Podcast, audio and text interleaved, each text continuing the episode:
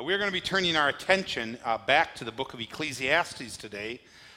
This is Solomon's journey, his journey of life under the sun, life without God in the picture.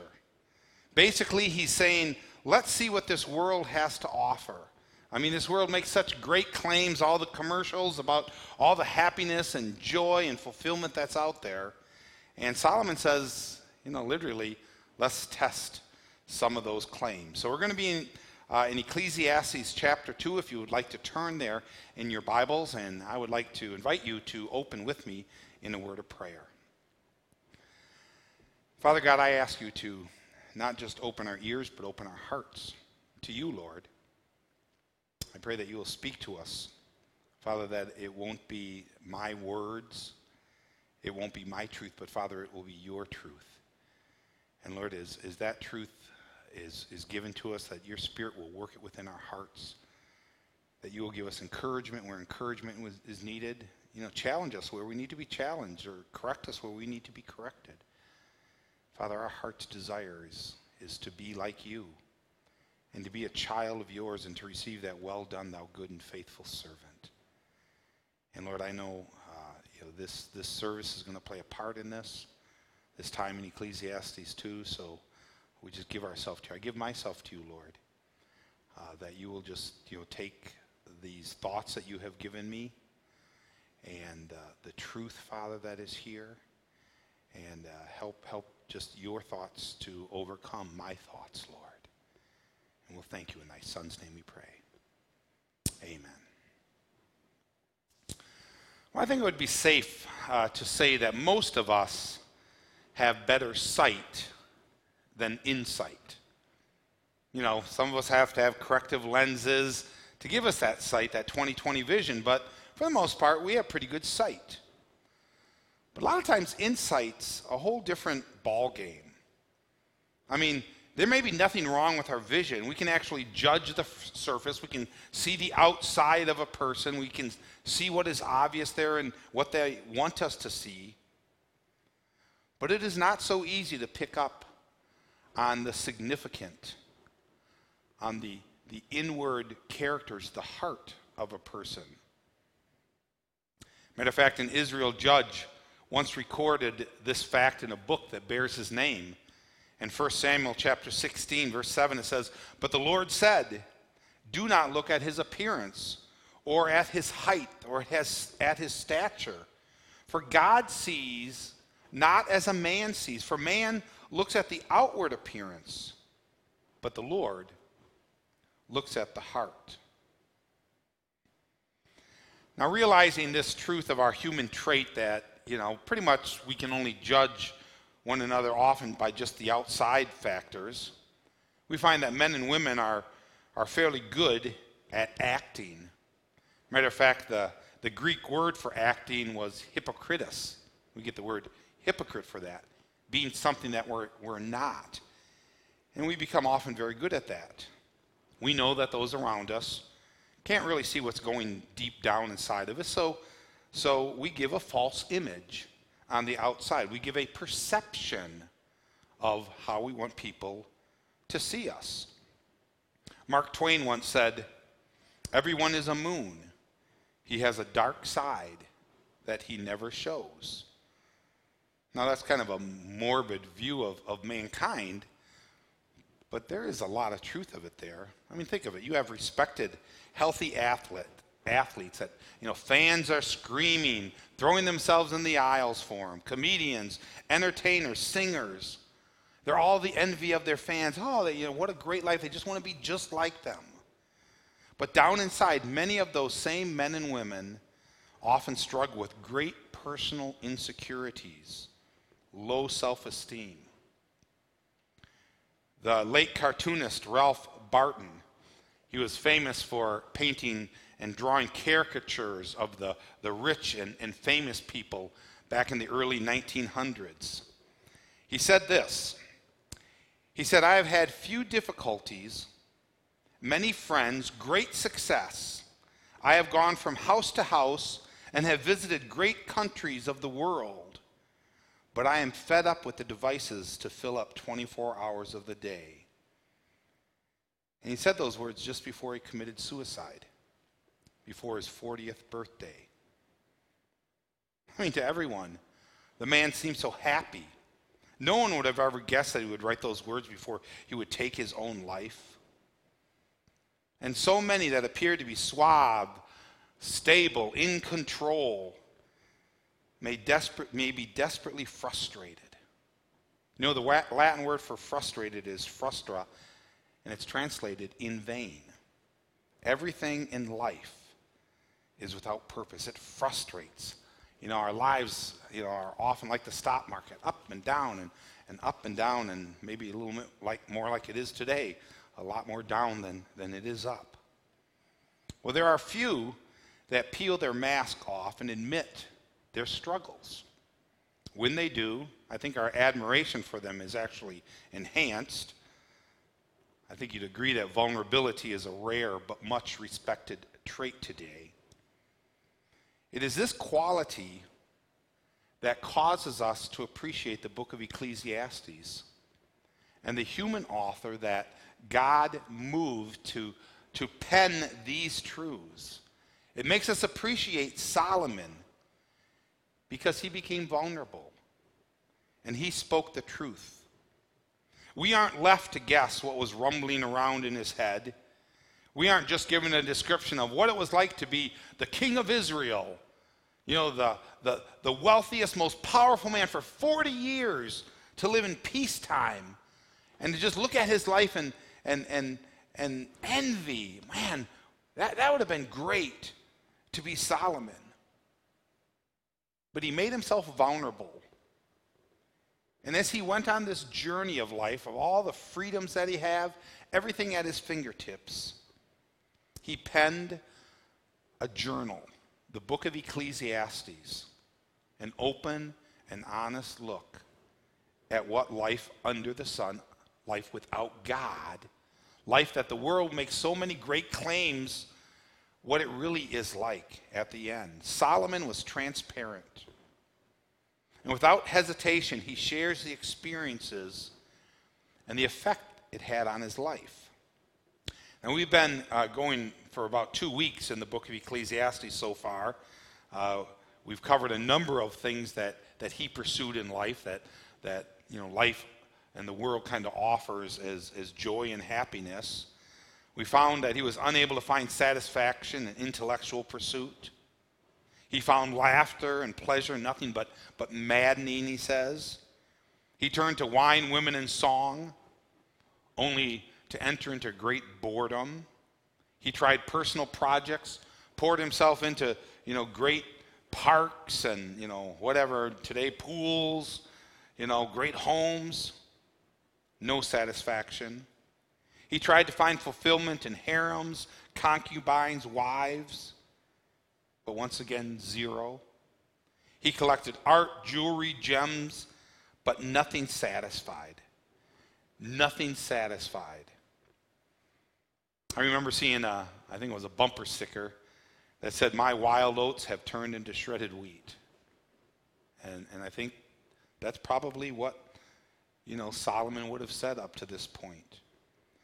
And like the cartoonist Barton, King Solomon was fed up with the devices that just fill up our day that the world gives us to occupy our time. But unlike Barton, he did not take his life, but he turned to other avenues of life. Again, seeking out other purposes. There's got to be meaning in something else. Well, what did he find? Well, he found more miles of bad roads. He came to the same conclusions. But again, best of all, he doesn't hide the truth from us. He may be frustrated, but he's no hypocrite. He isn't hiding what his life was, you know, really in pursuit of. And this morning we're going to look at three new areas of pursuit that perhaps we are on the same journey as well. He compares wisdom with foolishness. He's going to move on to compare the immediate with the ultimate, and then finally daily work with evening relief. Now, if you're in Ecclesiastes chapter 2 by now, I'm asking you to go to verses 12, and we'll read verse 12 through 17, Ecclesiastes 2. So he said, I turned to consider wisdom, madness, and folly. For what will the man do who will come after the king, except what already has been done? And I saw that wisdom excels folly as light excels darkness. The wise man's eyes are in his head, but the fool walks in darkness. And yet I know that one fate befalls them both. Then I said to myself, as is the fate of the fool, it will also befall me. Why then have I been extremely wise? So I said to myself, this too is vanity or emptiness. For there is no lasting remembrance of the wise man as with the fool, inasmuch as in the coming days all will be forgotten. And how the wise man and the fool alike die. So I hated life, for the work which had been done under the sun was grievous to me, because everything is futility and a striving after the wind.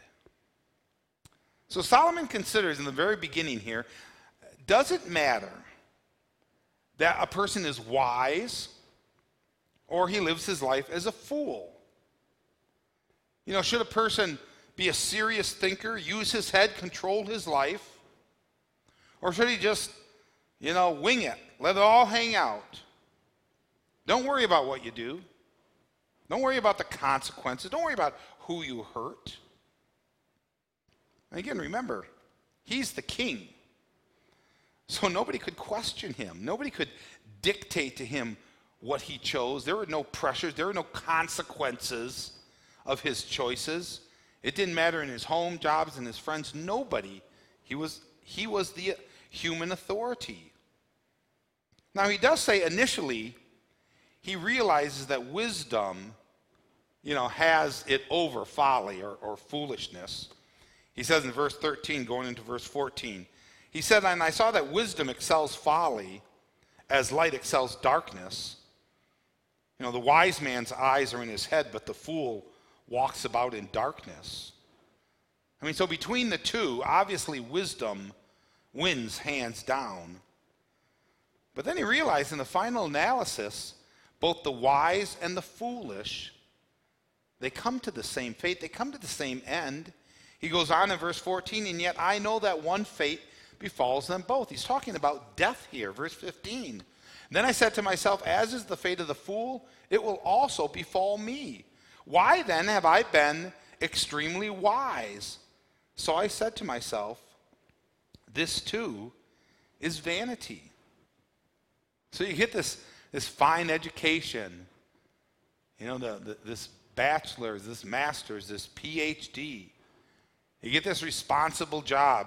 Use good common sense, at work and raising your family.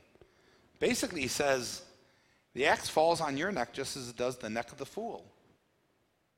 Remember, this is an under-the-sun perspective. He's saying, in this world, if this is all that there is, this is a true reality, that both the foolish and the wise, they come to the same end. And you might say, well, wait a minute, at least the wise person is going to be remembered. Well, that's not necessarily true.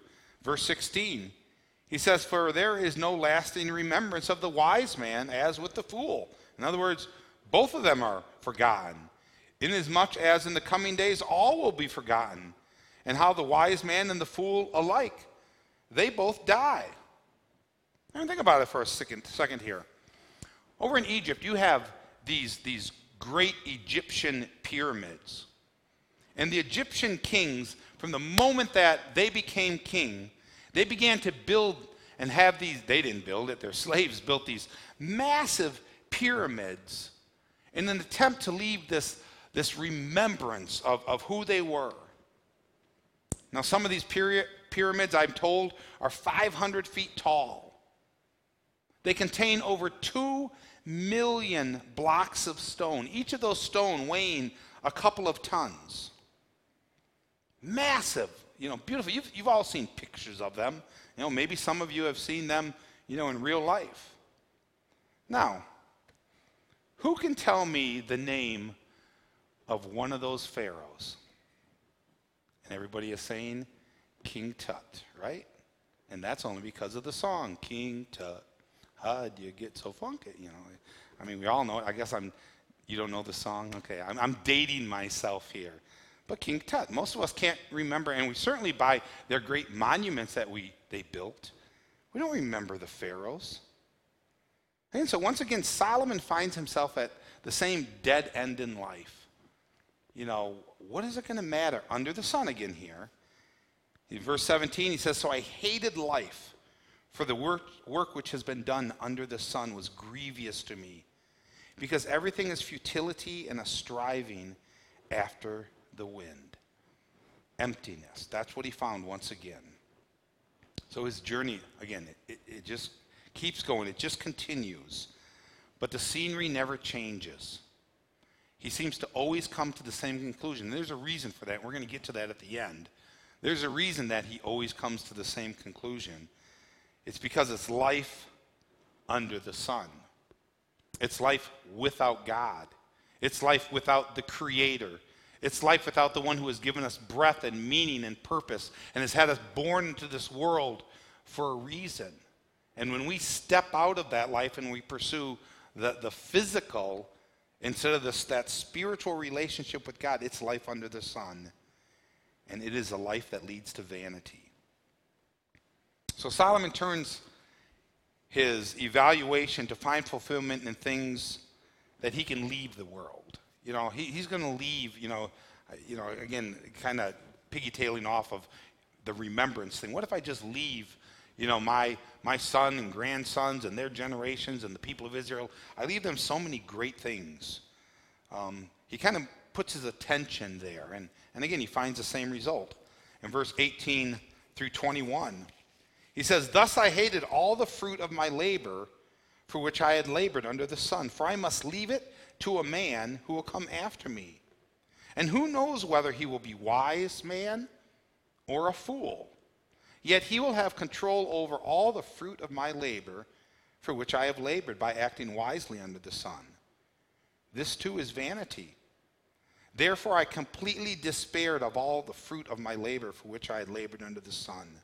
When there is a man who has labored with wisdom, knowledge, and skill, then he gives his legacy to one who has not labored with them. This too is vanity and great evil." So you get the picture here. Let's put it in common day vernacular here. You work, and you work hard. You save. You put in overtime. You sacrifice. You compete.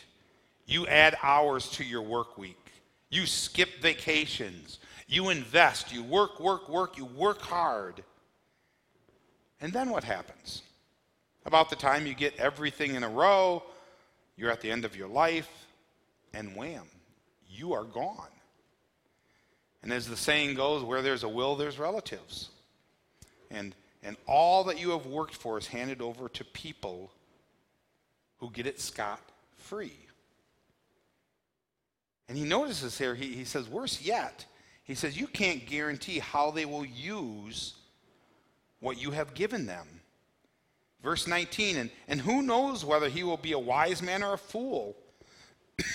Yet he will have control over all the fruit of my labor for which I have labored by acting wisely under the sun. You know, this too is vanity.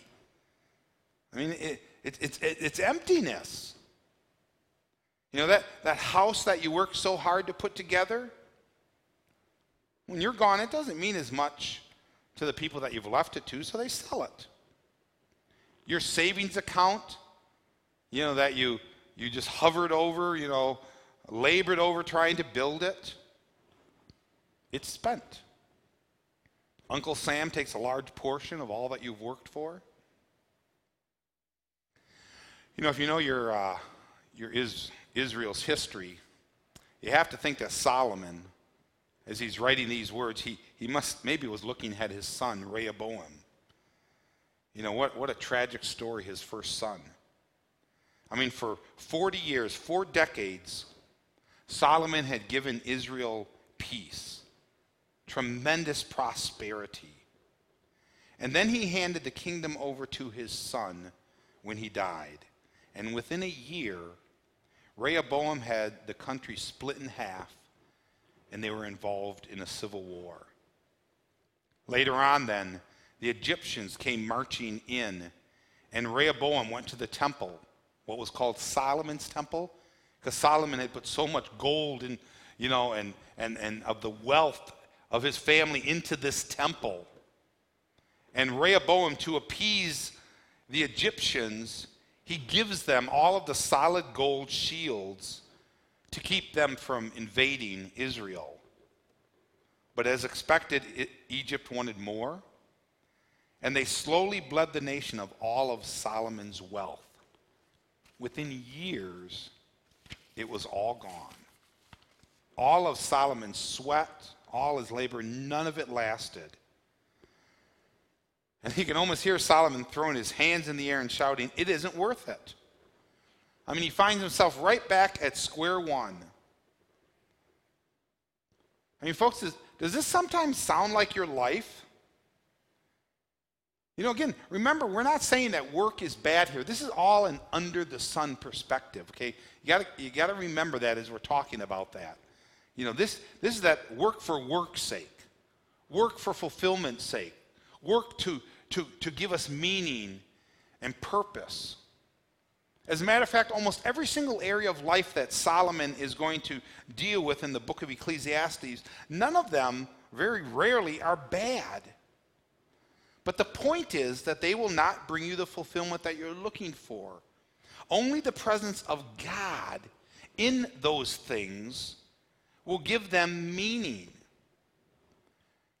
Life without God, life with God removed for it, cannot bring satisfaction. But again, Solomon thinks, well, maybe the answer is, you know, I'll work hard all day, and then, you know, at night I'll be able to go back and I'll relax just a little bit. Verse 22 and 23. He says, "For what does a man get in all his labor, in his striving with which he labors under the sun? Because all his days his task is painful and grievous. Even at night his mind does not rest. This too is vanity." I mean, you work hard all day for what? To come home and work hard. You know, maybe you bring work home from the office that you have to take care of, you know, a few hours before you go back to work. You know, if not, you have cars to be fixed, home repairs, lawn mowed. In the winter, you know, shovel your driveway. Upkeep of all those things that you have worked for. You know, it's true that what you own owns you. The more you have, the more responsibilities you have. And for what? I mean, that's what Solomon is wrestling with here. For what? For a few fleeting moments that you steal to rest and enjoy it all? I mean, the dividends of all your work doesn't seem to be very high for just a few moments of peace. So what do? How can you make it if Solomon, I mean, you know, the doomsday here, saying everything out here in life is going to lead to vanity, to emptiness. What can you do? Well, in a moment of clarity, Solomon receives a flash from God. Verse 24 and 25. He says, "There is nothing better for a man than to eat and drink and tell himself that his labor is good. This also I have seen, that it is from the hand of God."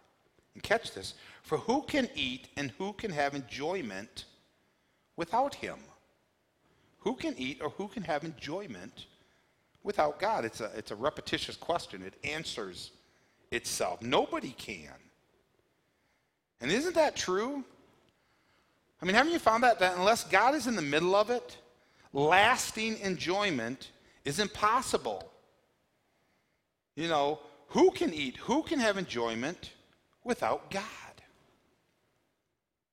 Now, I can attest to having some experiences in this. Haven't been a pastor my whole life. I remember the first year out of high school, I tried one of the avenues that Solomon tried. I went to hang out at the bars with my friends. The weird thing is I didn't drink. I drank soft drinks, but that was it. But, you know, that seemed to be where all the action was, all the fun, all the laughs. And, you know, they would talk about what they did. And so pretty soon I was there with them. But without exception, the next day, you know, after we'd gone out that night and stayed out late, the next day was spent listening to friends laugh at the dumb things they've done. They spent too much money. You know, their head hurts. Or there's some insulting joke that they told and some rift, you know, between a person because how they've acted. It was all emptiness. It was emptiness in my life. And it's that emptiness, and that's why Solomon is driving home this point, and it's that emptiness that is supposed to drive us to turn to God so that we can bring glory to his name. I mean, this life is not meant to give us happiness and joy as far as in the physical things. It's meant to cause a hunger for a better life, for an eternal life, for a heaven. I mean, this life is not our end. It's not our hope. And so in the midst of that, that emptiness, I went and I visited some friends from high school that went to Grand Rapids School of the Bible and Music over up in Grand Rapids, Michigan. It was a Bible school, and I went there for the weekend. You know, there were no classes going on, but I went out to hang out with my friends. We went to see a Christian film on campus. And then after the film, we went roller skating, ordered some pizza. The next day, we played basketball. And the great thing about it was that the next day, that joy didn't go away. I mean, I could see something in their life. There was meaning and purpose in what they were doing. It still felt good. There was still, you know, that rejoicing. And it's that God used to call me, ultimately, to go to Grand Rapids School of Bible and Music. And that whole thing changed the trajectory of my life. And that's what the life under the sun is supposed to do down here. It is supposed to drive us to a God, the only God that can satisfy, through his son Jesus Christ, to fill a vacancy in our life that was left because of sin and the fall of man and our sin. And it is a place that only God can fill. And, you know, we don't naturally gravitate to that. So we run into emptiness upon emptiness. And you might see finally when we hit rock bottom, then we begin to look up.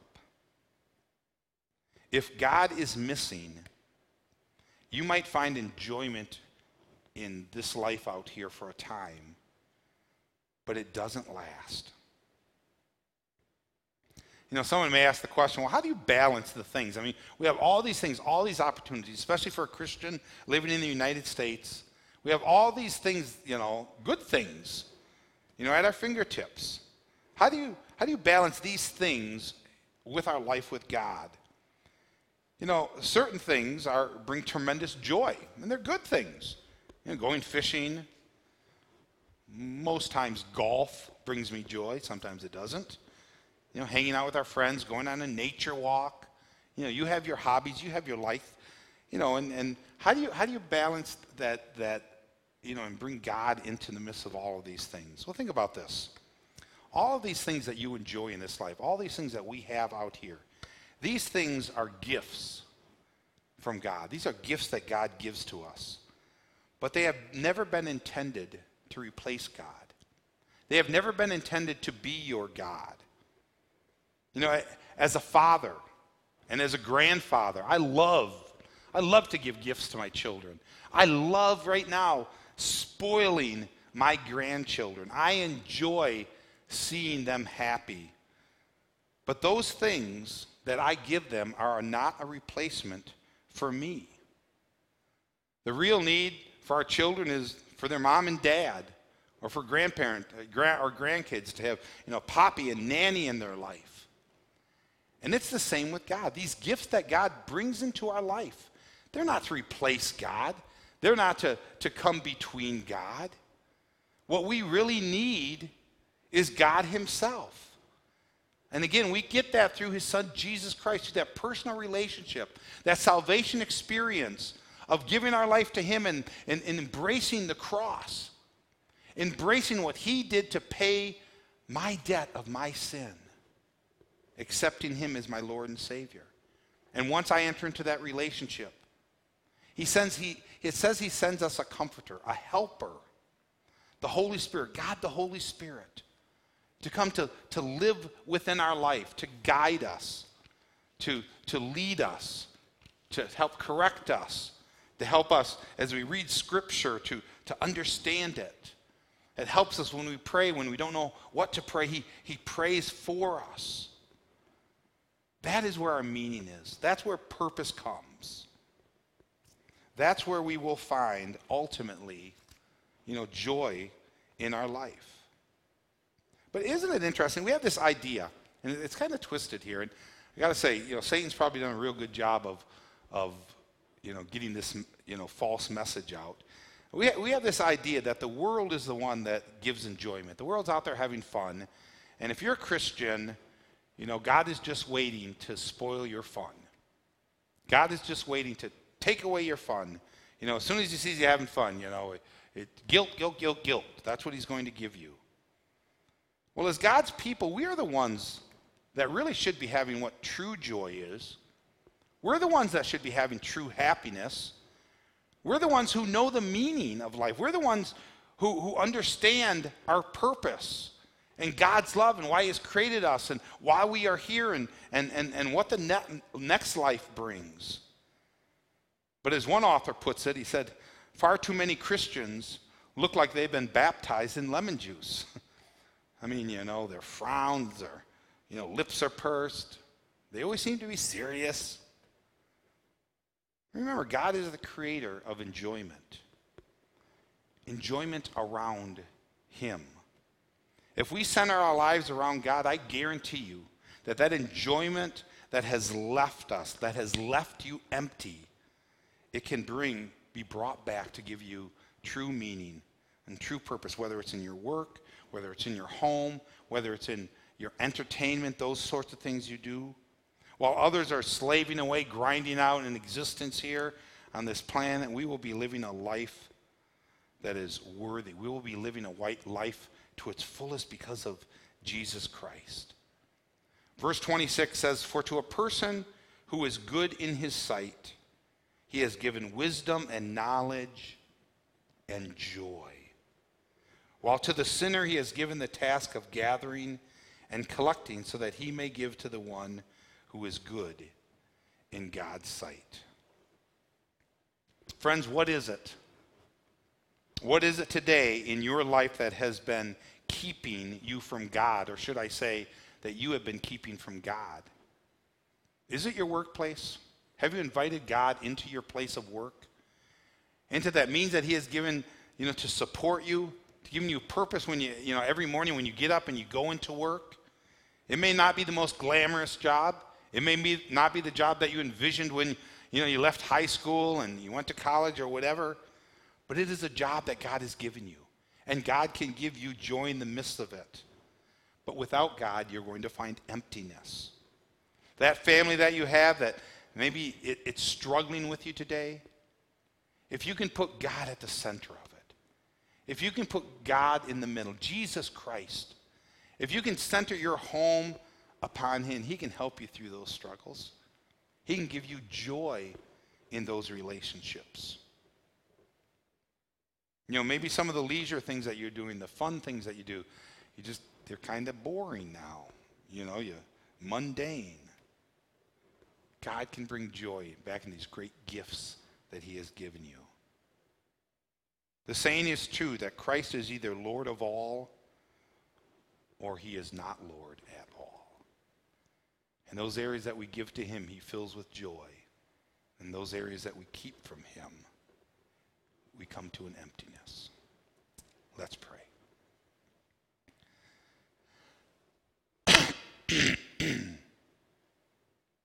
Father God, I just ask you to search my heart, search, my life, for those hidden things that I have locked away from you. I may feel that I've given you so much of my life, but God, You know, there are still areas I know that I keep from you.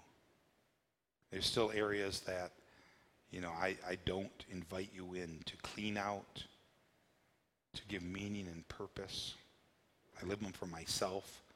I live them selfishly. So, Father, I ask you to help me to have an open heart as you search, as your word has gone deep in my heart today. God, I want to be used right now. You know, as a believer in Christ, I don't want to just put in my time down here on this earth. But Father, I know you have a purpose and a meaning. God, when we discover what that is, when we live that, Father, there's such great joy. Thank you, God, for that. I pray for all my brothers and sisters in Christ, that you as well, Lord, will help them to search their hearts. Help us to be honest, God, with you. You don't see as other people see. You see our hearts. And Lord, that's where we want that work to begin today with you, deep within our heart. So as I close in prayer, just, you know, give that time for everyone to just continue quietly and praying personally to you. Thank you for listening, Father. In thy Son's name we pray. Amen.